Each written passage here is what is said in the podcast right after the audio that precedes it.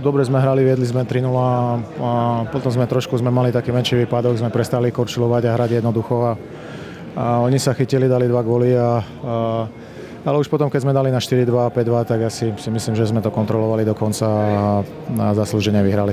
Vypredaná Steel Arena skandovala tvoje meno, fanúšikovia ťa nechceli pustiť z ľadu. Už si zvyknutý, alebo ti to ešte stále niečo robí? Bolo to emotívne pre teba? Je to, je to stále emotívne, každý zápas a uh, ja sa teším na každý jeden zápas a, a máme fantastických fanúšikov a veľká vďaka. Hlavne kvôli nim sme dneska chceli vyhrať a lebo tie posledné s Nemcami aj, aj s Kanadou a ešte aj s Finmi sme to, sme to pokašľali, mali sme mať viac bodov a, a je to veľká škoda, lebo máme tí fanúšikovia sú excelentní a ženú na 60 minút a mm, aj keď sa prehráva, sú, sú perfektní.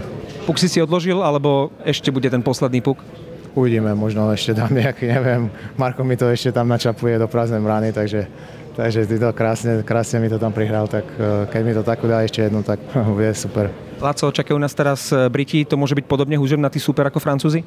A my sme hrali s nimi príprave a, a nepustili sme ich k ničomu, ale je to, sú to nepríjemní hráči a, a treba dať rýchle goly a, a hrať jednoducho, proste hrať v ich pásme a, a hrať 60 minút a si myslím, že keď budeme hrať celých 60 minút, nebude žiadny problém.